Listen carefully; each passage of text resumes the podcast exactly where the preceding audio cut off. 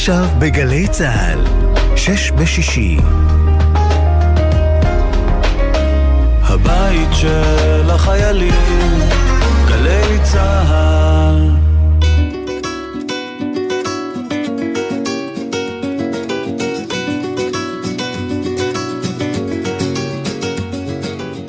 שבת שלום. אני פרופסור דניאל חיימוביץ, נשיא אוניברסיטת בן גוריון בנגב, ואנחנו בשש בשישי בגלי צה"ל. יש לנו כמעט שעה יחד. במהלכה אשתף אתכן ואתכם בחמש מחשבות על השבוע שחלף, ועוד מחשבה על השבוע הקרב. זה הפורמט, ונשתדל למלא בתוכו תובנות שעשויות לעניין גם אתכם ואתכן. אנחנו בשיאו של חודש רווי שינויים ושבירת שגרה. מעט מאוד ימי עבודה. ראש השנה, עשרת ימי תשובה ויום הכיפורים מאחורינו, חג הסוכות ושמחת תורה עוד לפנינו, והשבת הזו, שכלואה באמצע, היא מעין שגרה מחוץ לשגרה. היא מצב אמצע. התוכניות לחג טרם הבשילו, יש אווירת חג באוויר, אך החג מאחורינו והחג עוד לפנינו. מצב אמצע. יצא לנו מדי פעם להיות במצב אמצע, שהאתגר הוא איך מתמודדים עם האמצע הזה. מה עושים כשאנחנו בתוכו? במהלך השעה הקרובה אנחנו נחקור כמה סוגים של אמצע. נדבר על בניית סוכה, על זהות יהודית חילונית, נתמודד עם האמצע בין הגוואלד והזרזור בהתמודדות עם אנטישמיות בקמפוסים בארצות הברית, ונדבר על מעבר צה"ל דרומה, שנמצא כעת בתווך, ונשוחח עם סגן האלוף ליאת ליטבק על פתיחת בית הספר למקצועות התקשוב בבאר שבע. נדבר על מצב הרפואה בפריפריה, והואיל ואנחנו בין בחירות לבחירות לבחירות, נגיע גם בזה. אעשה לכם ספוילר קטן, ואגלה לכם שאני תוצר של אפליה מתקנת. עוד נגיע לזה בהמשך, וכשנדבר על שנת הלימודים העומדת בפתח. אני בעצמי באמצע. אם אורח החיים הוא עד 120, כמו שמאחלים, אז אני באמצע, בן 59, שלושה ילדים. אמנם אני מכהן כנשיא אוניברסיטת בן גוריון בנגב, אבל אני ממשיך להגדיר את עצמי בסך הכל כגנטיקאי של צמחים, שממשיך עם המעבדה הפעילה. אולי הכי חשוב לזהות שלי, כמו שתשמעו בהמשך, עליתי ארצה מעיירה קטנה מחוץ לפיטסבורג, בארצות הברית, לפני כ-40 שנה, ועדיין מחשיב את עצמי כעולה חדש. אז נפתח בשיר שמדבר על להיות תקוע במצב באמצע, Stuck in the middle.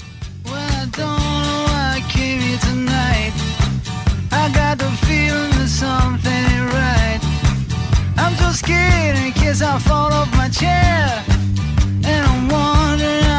down the stairs. Clowns to the left of me, jokers to the right. Here I am, stuck in the middle with you. Yes, I'm stuck in the middle with you. And I'm wondering what it is I should do. It's so hard to keep the smile from my face. Losing control, yeah,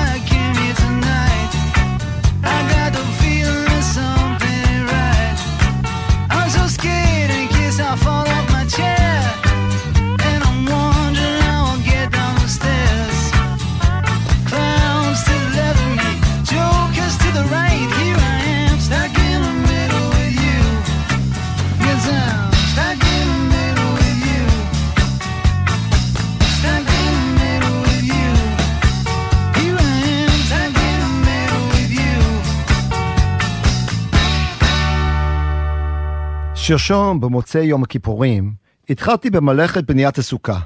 אני לא נחשב או מחשיב את עצמי לדתי. בבית אנחנו לא שומרי מצוות, אבל בכל שנה, כמו אבא שלי והסבא שלי לפניו, המשפחה שלי בונה סוכה. עוד לפני שעליתי לארץ, בתור ילד בארצות הברית, בכל מוצאי יום כיפור, אבא שלי ואני היינו גוררים מהמרתף חתיכות עץ גדולות, שאבא שלי פעם הזמין מהנגר המקומי לפני שנים רבות. אני ציפיתי בקוצר רוח להרפתקה השנתית הזה. לצאת במזג אוויר הקריר עם אבא שלי, לקצור קנה תירס עם סכין גדולה, ואז להעיף אותם על הסוכה שבנינו. אבל שלא יהיו צפופים מדי, כדי שנוכל עדיין לראות את הכוכבים. ברגע שהייתה לי משפחה משלי, היה לי ברור שאני אמשיך במסורת בניית הסוכה. אני לא בטוח שאלה שבניתי כאן בארץ היו עוברות את בחינות הכשרות הקפדניות. אבל הילדים שלי מצפים לקראת בניית הסוכה והסעודה בה מדי שנה. ואנחנו נהנים מאוד לארח בני משפחה וחברים בסוכה שלנו. הבת שלי, אפילו בגיל 21, מציבה לעצמה מטרה אישית להכין את שרשרת הנייר הארוכה ביותר האפשרית. אנחנו אפילו רוכשים את ארבע מינים. אבל במקום לקחת אותם לבית כנסת עבור תפילה, הם נוכחים בסוכה, כדי שנוכל להתבונן בהם ולהתדיין עליהם. אז אם היא לא כשרה, למה לבנות את הסוכה מראש? זו שאלה שרבים מחבריי הישראלים הצברים שואלים אותי, שהמומים שאני משקיע כל כך הרבה מאמץ כדי להשתתף במסורת שיש לה בסיס דתי ברור. צריכים לזכור מה כתוב בספר ויקרא. בסוכות תשבו שבעת ימים. כל אזרח בישראל ישבו בסוכה. כל היתר זה פרשנות. אני מסרב שיגבילו אותי בהגדרות צרות של מה זה להיות יהודי.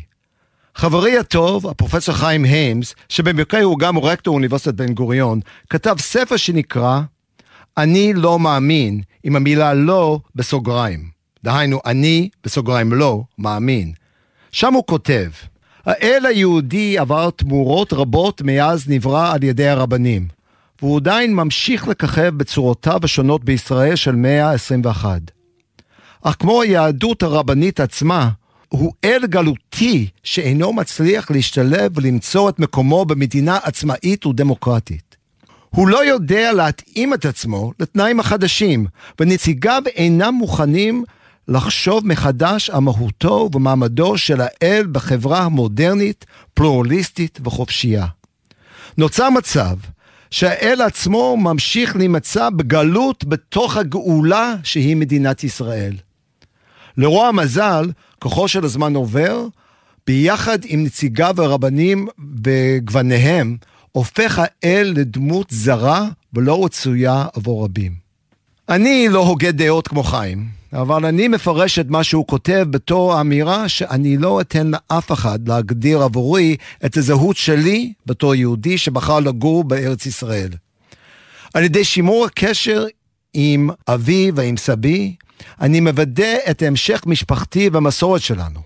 בראשון הקרוב, הבן של האחיינית שלי יסייע לי בשלבים האחרונים של בניית הסוכה. וכשנשב לאכול בה באותו הערב, שלושה דורות של משפחה שלי ישתתפו במסורת ארוכת השנים, אבל הפעם אני אהיה הדור המבוגר, שלא לומר אולי הדור הזקן. האמצע הזה הוא אמצע זמני. החג יחלוף ונפרק את הסוכה, ושוב אני אמצא את עצמי בשנה הבאה במצב של בניית סוכה. והחיבור לדור הבא, לאבא שלי ולסבא שלי. It's not time to make a change. Just relax, take it easy. You're still young, that's your fault. There's so much you have to know. Find a girl, settle down. If you want, you can marry. Look at me.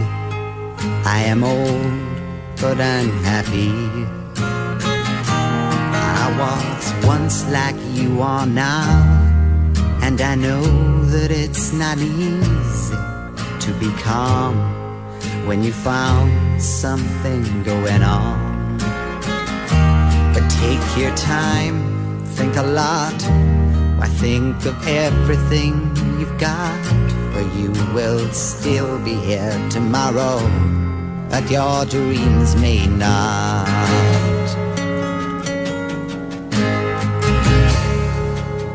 How can I try to explain when I do? He turns away again.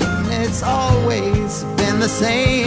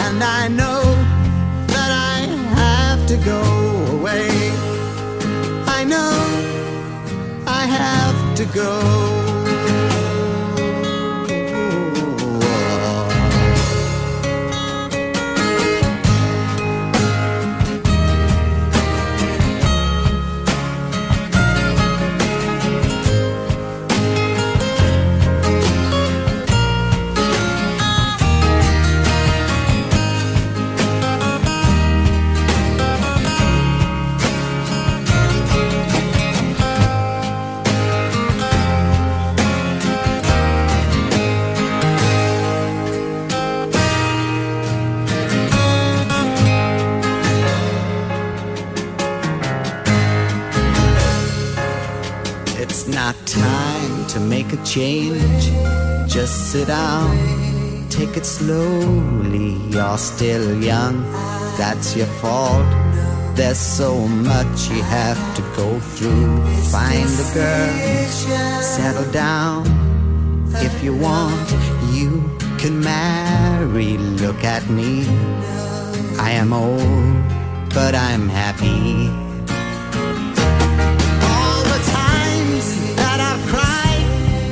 sleeping on.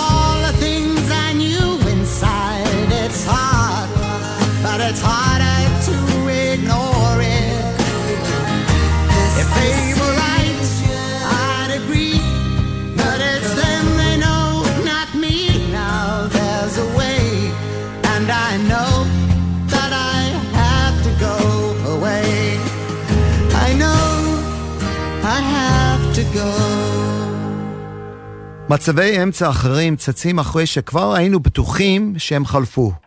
השבוע פורסם כי תשעה ארגוני סטודנטים בפקולטה למשפטים באוניברסיטת קליפורניה בברקלי אימצו תקנה או סרט הפרו-ישראלים, דהיינו ציונים, לנאום באירועים בפקולטה באוניברסיטה.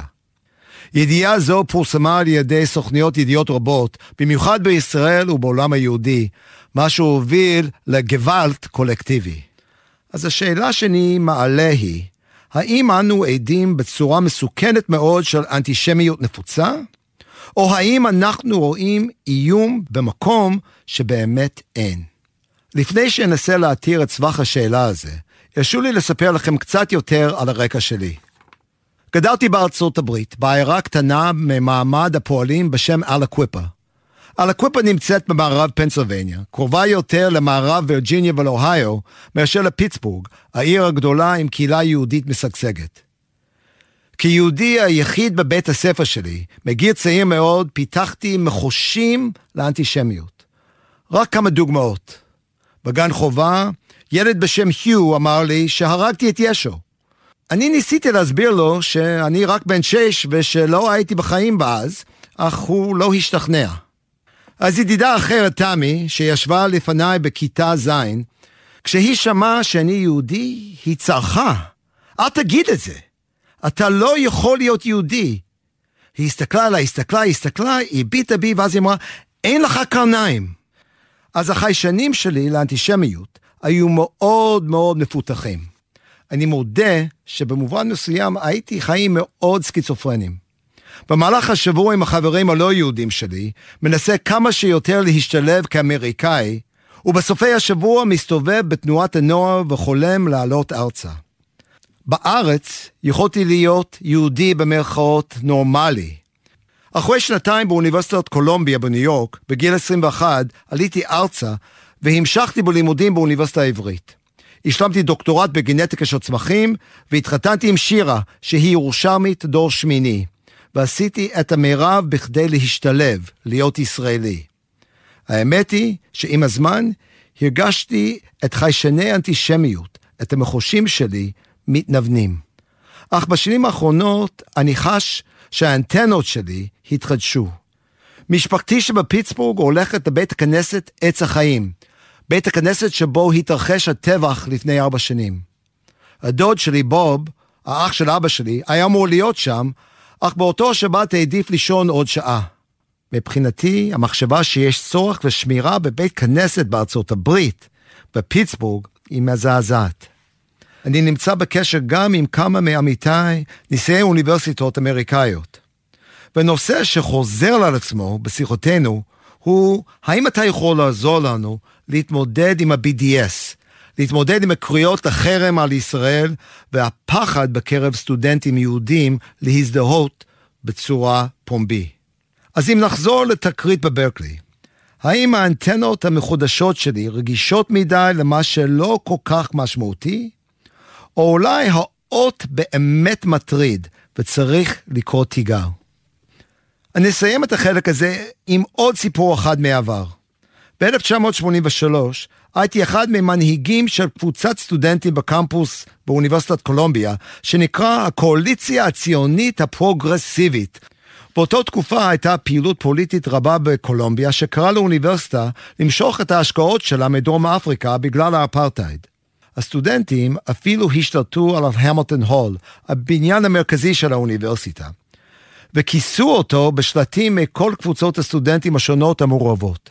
כמובן, אנחנו רצינו להיות חלק, ואנחנו השתנו את השלט שלנו, ציונים נגד אפרטהייד, על הבניין. להפתעתנו הנאיבית, השלט שלנו הוסר ונזרקנו מההפגנה. הסיפור הזה הוא אולי מבשר על פרשת ברקלי העכשווי. בואו נקשיב לבפלו ספרינגפילד, שמספר על מחאות אחרות שהיו בברקלי לפני כ-50 שנה. There's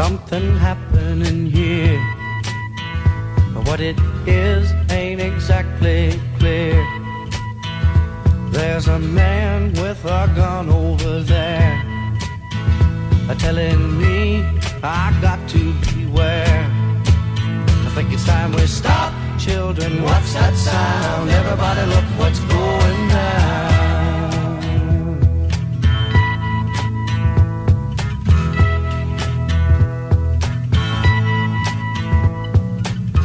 There's battle lines being drawn. And nobody's right if everybody's wrong. Young people speaking their minds are getting so much resistance from behind. Time we stop. Hey, what's that sound? Everybody, look what's going down.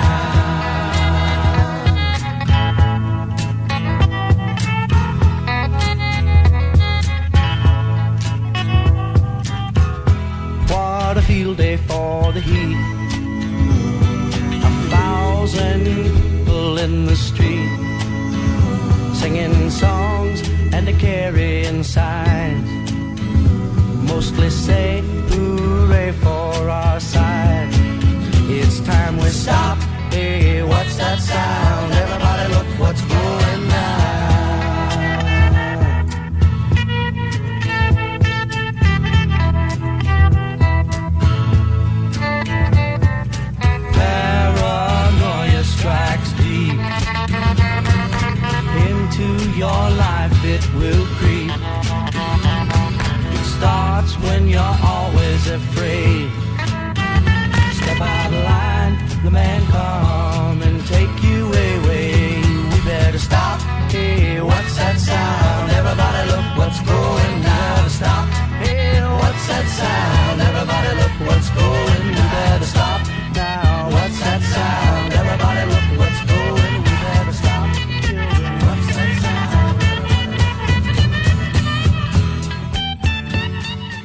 השבוע לא נדרשתי רק לעסוק בבניית סוכה זמנית בלבד, אלא אף בניית קמפוס שלם, הקמפוס הצפוני של אוניברסיטת בן גוריון בנגב.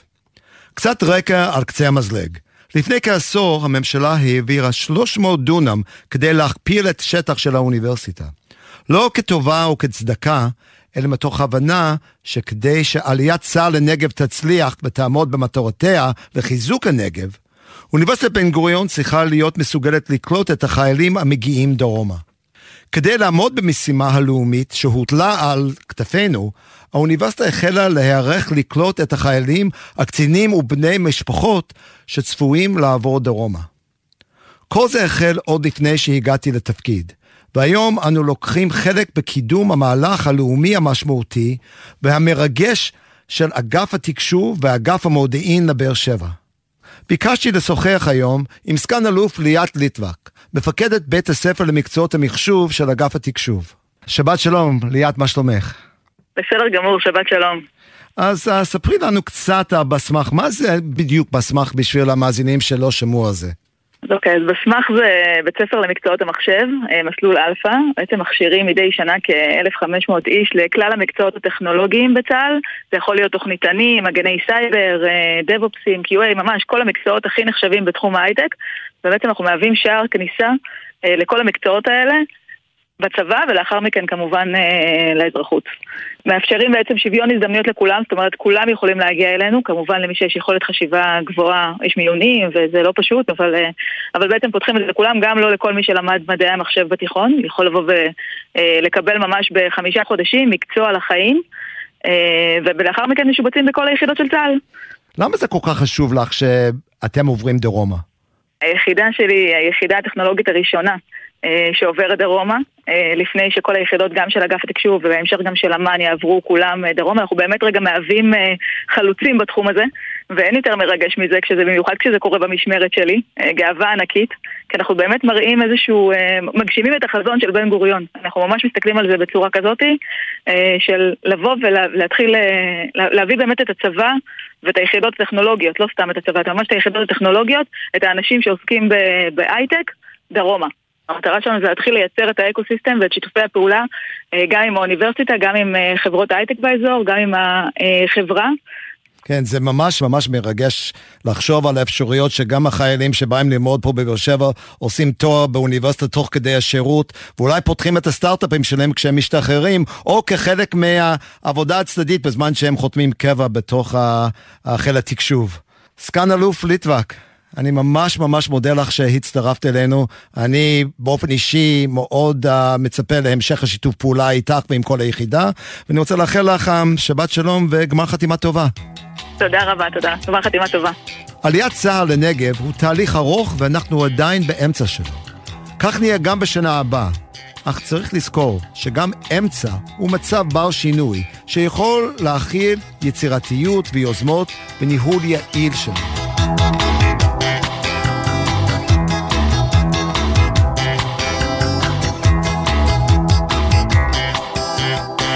כולם כולם נוסעים רחוק. מחפשים עתיד מתוק ורק אני בבוקר קם. בקו חמש נוסע אל הים. האוטובוס מלא עשן. שתי זקנות וכרטיסן. אחד כתב על קיר בטון. איפה המדינה ואיפה החזון? איפה המדינה ואיפה הבטון הציפורים שרות לי בוקר טוב. אולי אני יכול לעוף איתן רחוק רחוק לעוף ולא ליפול. ליפול ליפול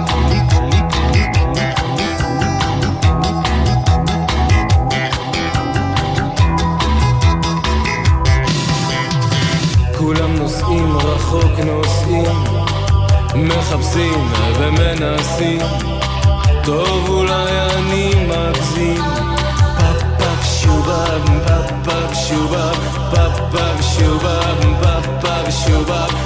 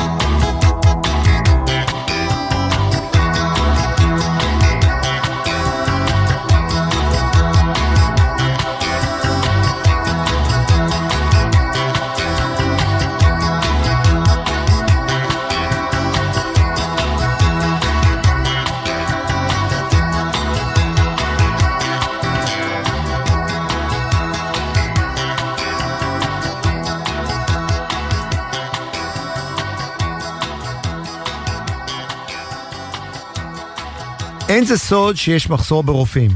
ההפך גמור מהתקופה שבה אבי עשה עלייה באמצע שנות ה-80.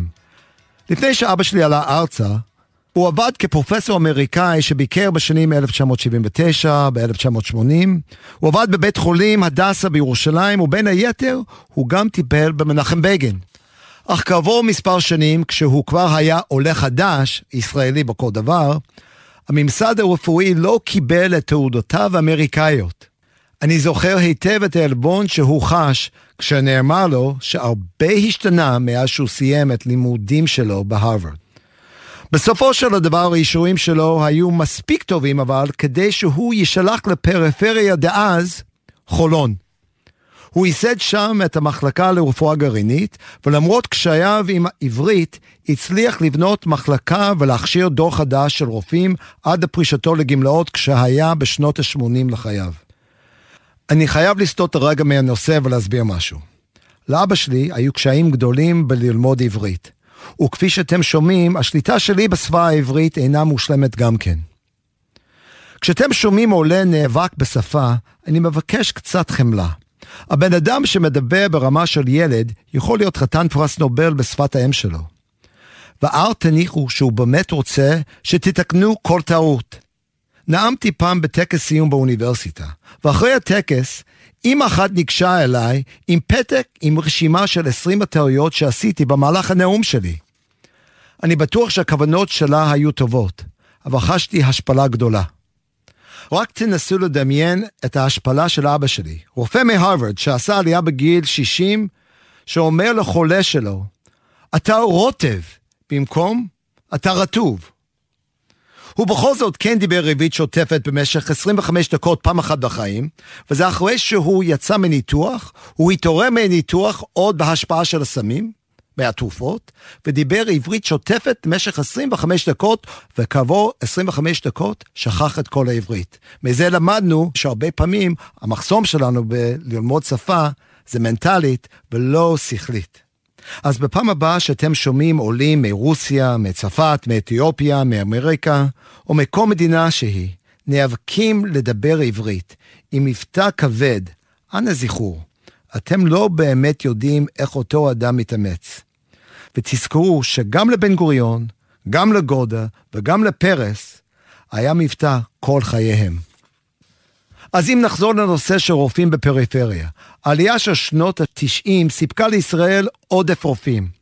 באותה תקופה, האוכלוסייה שלנו יותר מהכפילה את עצמה. אך מאז ועד היום בתי הספר לרפואה כמעט ולא גדלו, רק בית חולים חדש אחד נבנה, באשדוד. כדי להבין טוב יותר את בעיית הרופאים בדרום, יש איתי על הקו את ידידי ועמיתי דוקטור שלומי קודש, מנהל המרכז הרפואי האוניברסיטאי סורוקה בבאר שבע. שבת שלום שלומי. שבת שלום דני. אני קראתי השבוע שיש החלטת ממשלה להזרים רופאים עולים מאוקראינה ורוסיה לפריפריה על מנת לפתור את בעיית הרופאים בדרום. אתה יכול לספר לנו קצת יותר האם באמת יש בעיה כזאת? כן, יש בעיה מאוד משמעותית לאורך שנים בשיעור הרופאים לאלף נפש באזורים השונים בארץ שהוא לא אחיד. בדרום בסביבות שלוש, בתל אביב חמש וחצי. התרגום של זה לממוצע הארצי הוא שיש יותר מאלף רופאים חסרים בדרום בהשוואה לממוצע הארצי. גם בצפון אגב יש את אותה בעיה. וצריך לעשות עם זה משהו, ויש תוכניות כשאתה שותף אה, בכיר בהן, כמו תוכנית אילנות, להגביר את מספר אה, לומדי הרפואה באוניברסיטת בן גוריון עם תעדוף אה, לאנשי הדרום. אה, זה ייקח משהו כמו 12 שנים של התוכנית הזאת כדי להתחיל להדביק את הפער. וכל פעולה נוספת, בין אם זה מול ישראלים שנאלצו לנסוע וללמוד במקומות טובים בחו"ל, ובין אם זה באמצעות רופאים עולים, הוא כמובן מבורך. מה מבשר או מה יכול להבטיח שסטודנט לרפואה או מתמחה יבנה את עתידו בדרום? נגיד, מה, מה אנחנו יכולים לעשות בשביל זה? אז יש, יש המון תשובות לשאלה הזאת. Uh, התשובה הראשונה, uh, האסטרטגית הלאומית, היא שצריך שהחיים בדרום יהיו אטרקטיביים לאנשים. זה קצת יותר קשה למנהלים בשטח uh, להשפיע כי זה באמת לאומי. אבל uh, הפערים באיכות החיים, החינוך, התחבורה, התיאטרון, המסעדות, אלה דברים שצריך לטפל בהם. יש לנו ראש עיר היפר דינמי uh, שמטפל בסוגיות האלה, אבל גם זה טיפול ארוך טווח. אבל זה הדבר הראשון, הדבר הכי בסיסי, אם אנשים ירצו לחיות בדרום, אז אנשים יישארו בכל המקצועות, אגב, לא רק ברפואה. הדבר השני, מערכת הבריאות צריכה להיות אטרקטיבית, ופה אנחנו, התפקיד האישי שלי הוא לוודא שאנשים שבאים להתמחות כאן, ילמדו הכי טוב שהם יכולים. אני חושב שאנחנו שם, אבל זה צריך להגיד מישהו אחר. אה, אבל צריך לוודא שיש לנו תוכנית אה, הוראה מצוינת בבית ספר לרפואה ותוכנית התמחות מצוינת בסורוקה אחר כך. והדבר השלישי, וזה אה, המנבא הכי גדול, אגב בעולם, לא רק אצלנו, לאיפה מישהו בסוף משתקע ועובד, זה איפה הוא סיים תיכון. אני בבאר שבע מגיל חמש, אני אוהב את המקום, התרגלתי אליו, החברים שלי כאן, הילדים שלי נולדו כאן, ו... נכנסו למערכות חינוך כאן, הרבה יותר קשה להוציא אותי מכאן אה, מאשר היה להביא אותי מבחוץ. וכאן אה, תוכנית אילנות, לראשונה, יש 30 סטודנטים שמתחילים את הלימודים שמחויבים לעבוד בדרום בעתיד. שוב אני אומר, מחויבים זה נחמד, אם לא יהיה להם טוב הם לא יישארו, אבל המחויבות הזאת היא מאוד משמעותית, הם נבחרו לתוך הדבר הזה. בסוף העתיד של הדרום הוא מתוך הדרום. בעצם הצלחתה של אוניברסיטת בן גוריון ובית ספר לרפואה שלנו זה שאנחנו מושכים סטודנטים מכל הארץ, אפילו יותר מאשר בדרום ב- לרפואה. אבל ההצלחה הזאת גם גרם לירידה של כמות הרופאים בדרום, שאם נצליח להכניס יותר סטודנטים מהדרום, גם יהיה לנו יותר רופאים מהדרום. התפקיד הלאומי של אוניברסיטת בן גוריון, מעבר להכשרת אה, דור העתיד של החוקרים, המדענים והמקצועות השונים שעומדים באוניברסיטה בישראל, הוא פיתוח הדרום. ללא רק... ספק זה חלק מהעניין. אז אני אשאל אותך רק עוד שאלה אחת. מה אתה חושב מנבא הכי הרבה את ההצלחה של סטודנט שמתקבל לרפואה? נגיד, אם, אם אתה היית אחראי על קבלה לבית ספר רפואה, איפה אתה היית שם את הדגש? באנושיות, בחמלה, באמפתיה. אנחנו שמנו דגש על ציונים. הסף להתקבל לבית ספר לרפואה הוא כזה שאני בחיים לא הייתי מתקבל היום. מצד שני גם הייתי עושה תיכון בזמן אחר, אבל אה, אין בכלל מה להשוות, ואולי מישהו יגיד שטוב שכך, אבל זה סתם.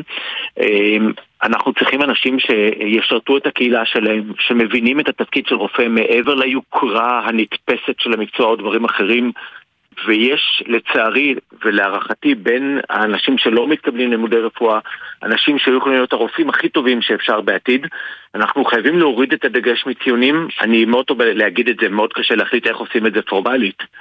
אבל להוריד את הדגש של הפסיכומטרי והבגרות, להעלות את הדגש של המרכיבים האנושיים בתפקיד, את המחויבות החברתית. איך עושים את זה? שאלה יותר מורכבת. טוב, אנחנו ניגע בזה בהמשך התוכנית. התוכנית הוא סביב הרעיון של אמצע, ובעצם אנחנו באמצע של תוכניות ורעיונות איך להגדיל את כמות הרופאים בדרום, ואתה שותף בכיר בתוך זה. אני רוצה להודות לך שלקחת זמן מההכנות לשבת להיות פה איתנו, ולאחל לך ולכל המשפחה שבת שלום. תודה שלומי. שבת שלום לך ולכל המאזינים.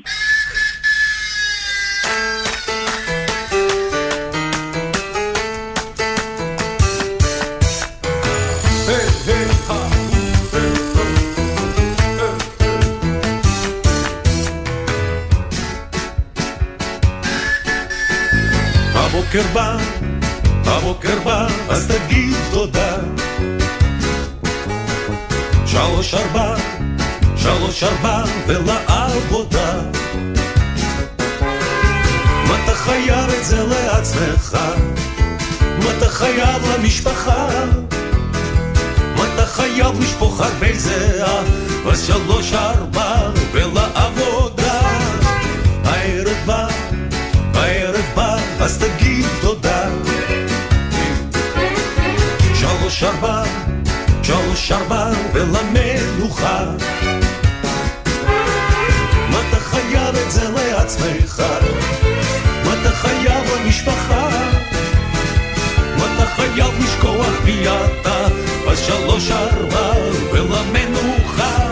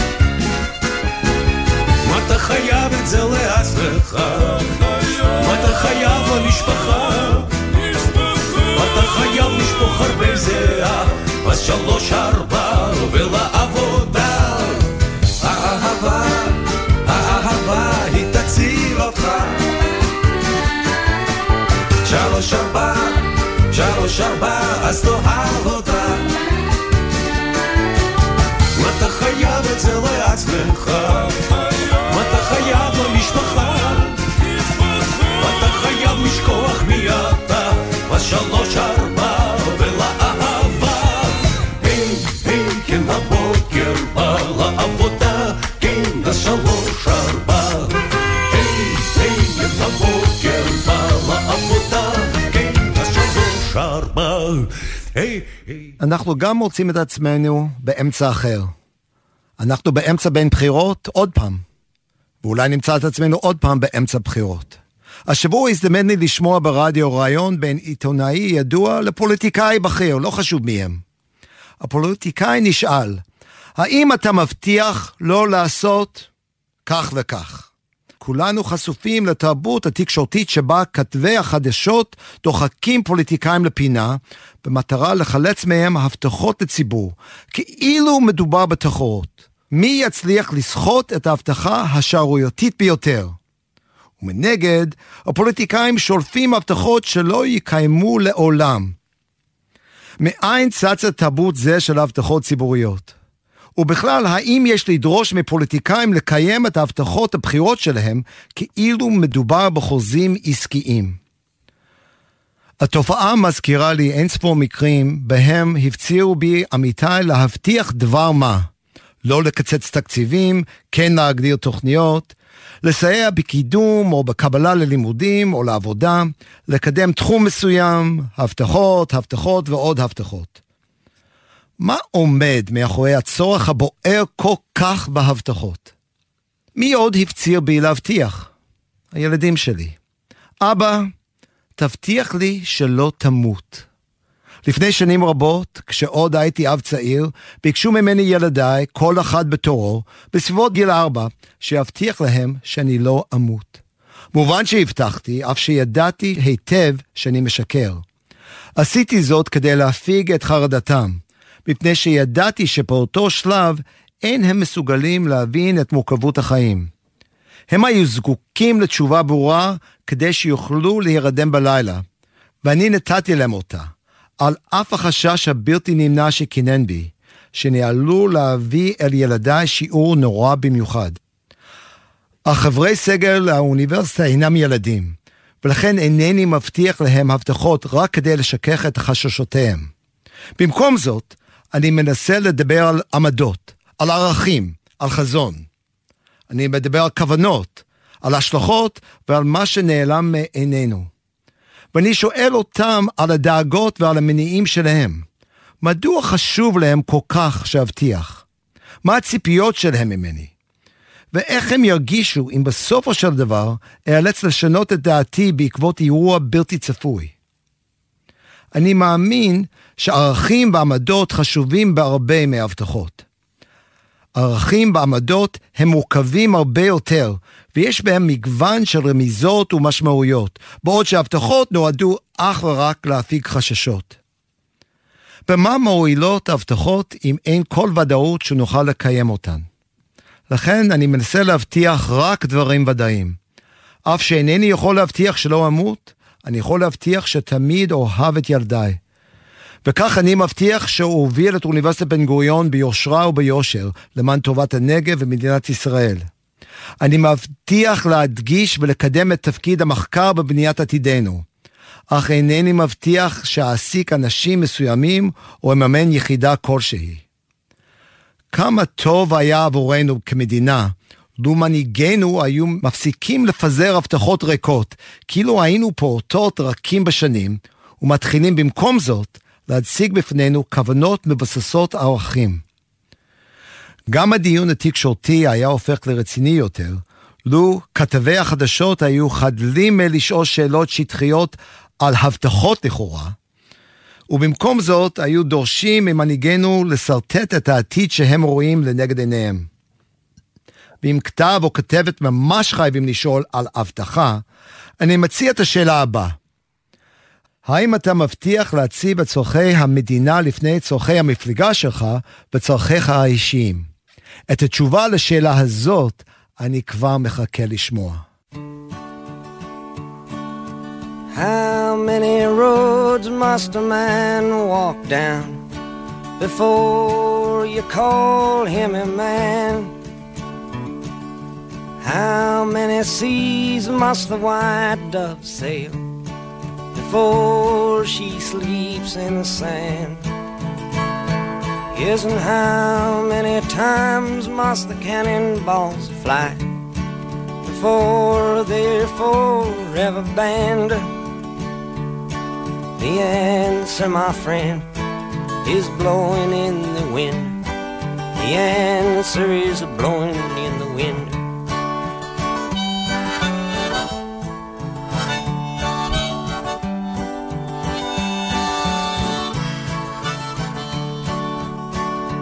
Yes, and how many years can a mountain exist before it is washed to the sea? Yes, and how many years can some people exist before they're allowed to be free? Yes, and how many times can a man turn his head and pretend that he just doesn't see? The answer, my friend, is blowing in the wind. The answer is blowing in the wind.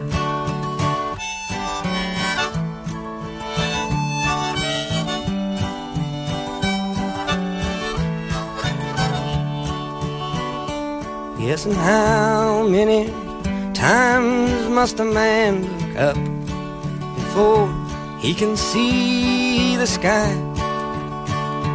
Yes, and how many ears must one man have before he can hear people cry? Yes, and how many deaths will it take till he knows that too many people have died? The answer, my friend, is blowing in the wind. The answer is blowing in the wind.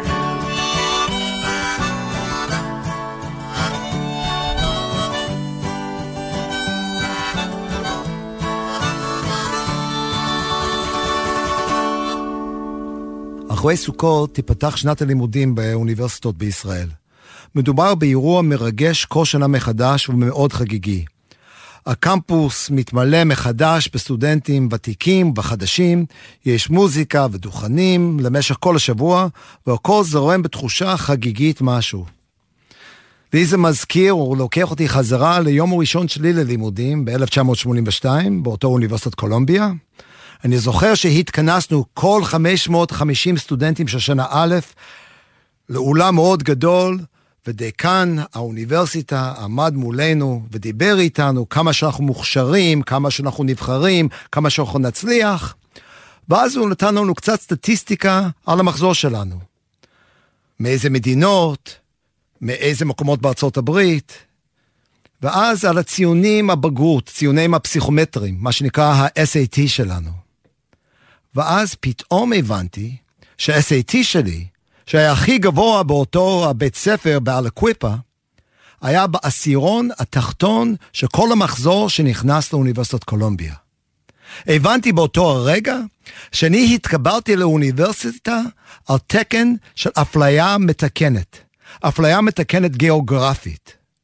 בשבילי זה היה די שוק. ולמחרת היה מבחן הראשון שלי, זה היה מבחן בכתיבה באנגלית. כל סטודנט היה צריך לקחת קורס בכתיבה אקדמית, מה שנקרא כתיבה לשנה א'. ומי שהיו מאוד מוכשרים, היו נכנסים לכיתה של כתיבה יוצרת. אבל אני ומעט מהסטודנטים האחרים נכשלו במבחן. ואנחנו נכנסנו לכיתת כתיבה למתקשים, לסטודנטים שבאים מפריפריה. פעם ראשונה שלי בחיים, שאני מצאתי את עצמי במצב כזה. הייתי בכיתה של 20 סטודנטים, אוניברסיטת קולומביה דאז היה 50% יהודי או 40% יהודים, ואני הייתי היהודי, אחד או שתיים בתוך כל הכיתה של עשרים, ויתר הסטודנטים הם שחקני כדורגל, מיעוטים או סטודנטים זרים. אני מיד ניגשתי למורה, למתרגלת, ואמרתי לה שיש פה טעות. אני לא צריך להיות בכיתה הזאת, היה איזשהו מצב לא נכון כשאני עשיתי את המבחן. והיא אמרה לי, בוא נראה מה אתה עושה בחיבור ראשון שלך. ואני קיבלתי 61.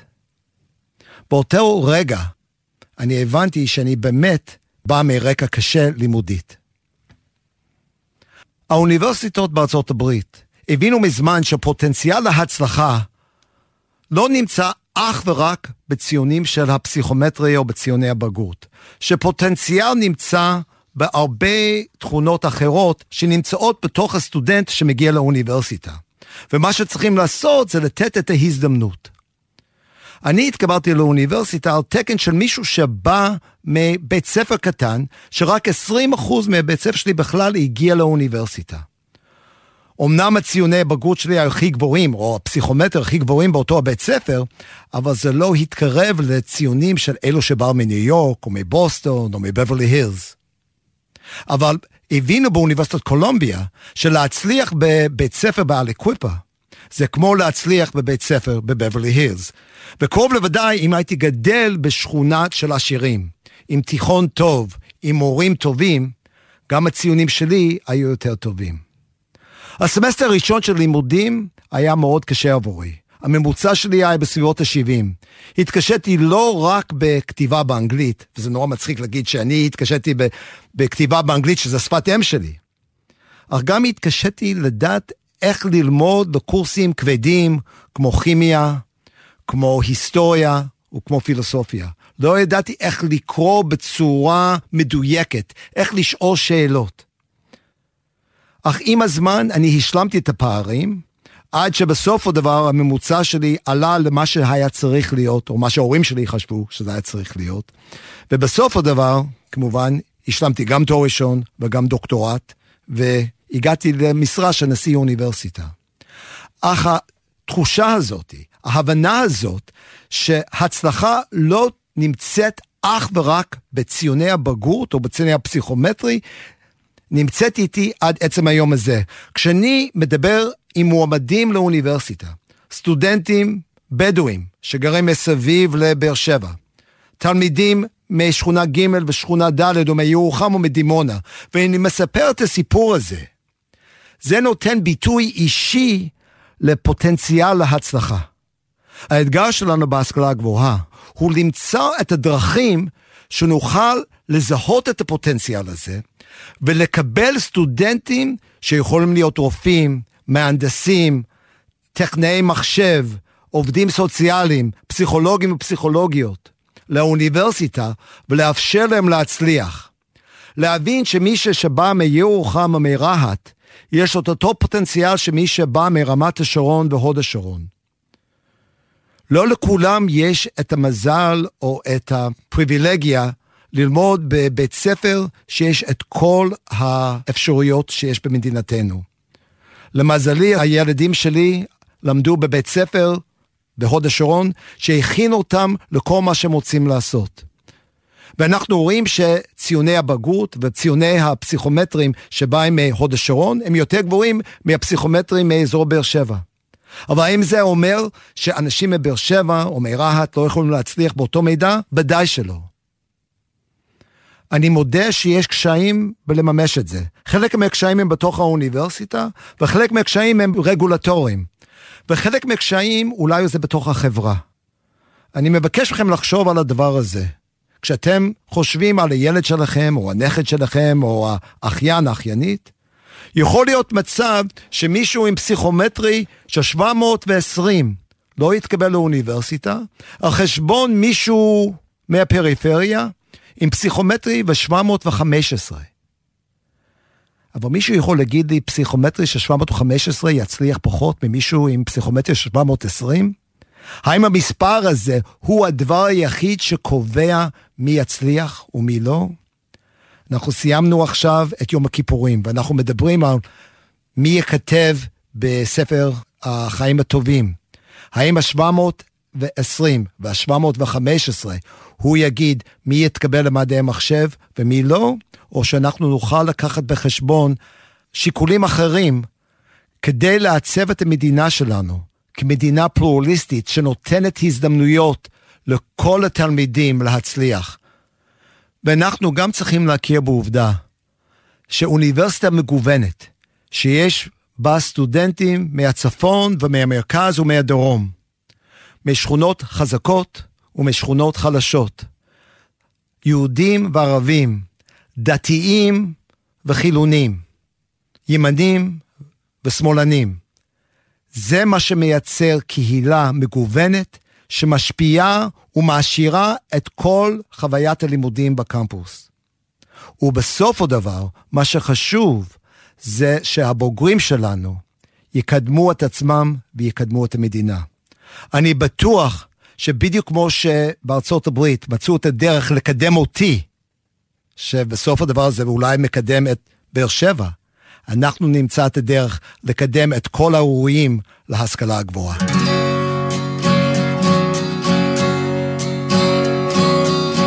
אנחנו נפרדים עכשיו.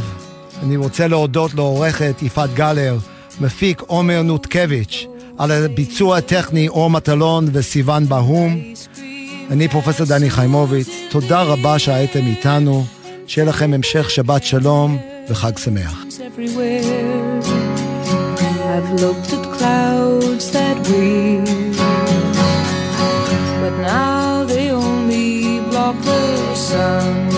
They rain and snow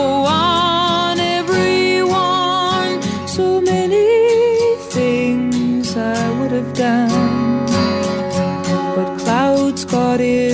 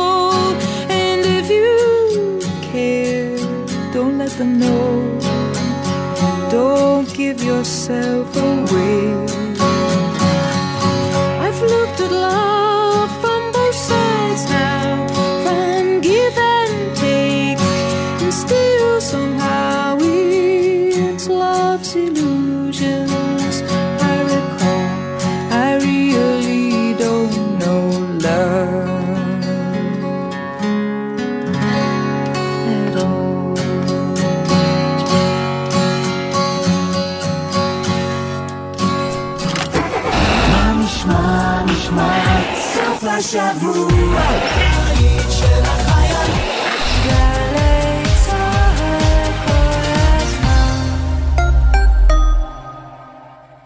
החורף מתקרב, ועימו הגשם הראשון. בגשם ראשון, הכביש חלק, בעיקר בגלל לכלוך ושמנים המצטברים עליו. כדי להימנע מהחלקה, סעו לאט יותר, והימנעו מבלימת חירום ומסטייה חדה מנתיב הנסיעה. הם עלולים לגרום לאיבוד שליטה על הרכב. הרלב"ד, מחויבים לאנשים שבדרך.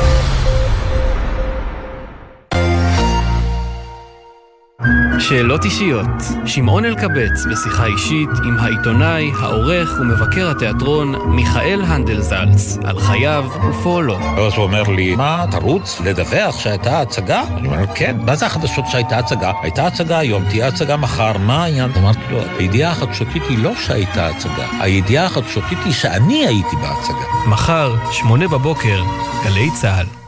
בסוכות מתארחים בסוכה של גלי צה"ל. בשני, ב-10 בבוקר, יואב גינאי מארח את יעקב גלעד לרגל 45 שנות פעילות. רצו לי מילים בראש, כוח שלא לא הרגשתי לפני כן בכתיבה. מאותו רגע לא הפסקתי. ב-12 בצהריים, מאיה כהן חוגגת לעברי לידר 25 שנות במה. ב-2, טליה בנון צור ועמית קלדרון חוגגים 50 שנה למחזמר "אל תקרא לי שחור" עם רותי נבון ועוזי פוקס. וב-3, ליאור פרידמן מארח את לירז צ'רחי לרגל צאת אלבומה החדש. חג סוכות שמח מגלי צה"ל.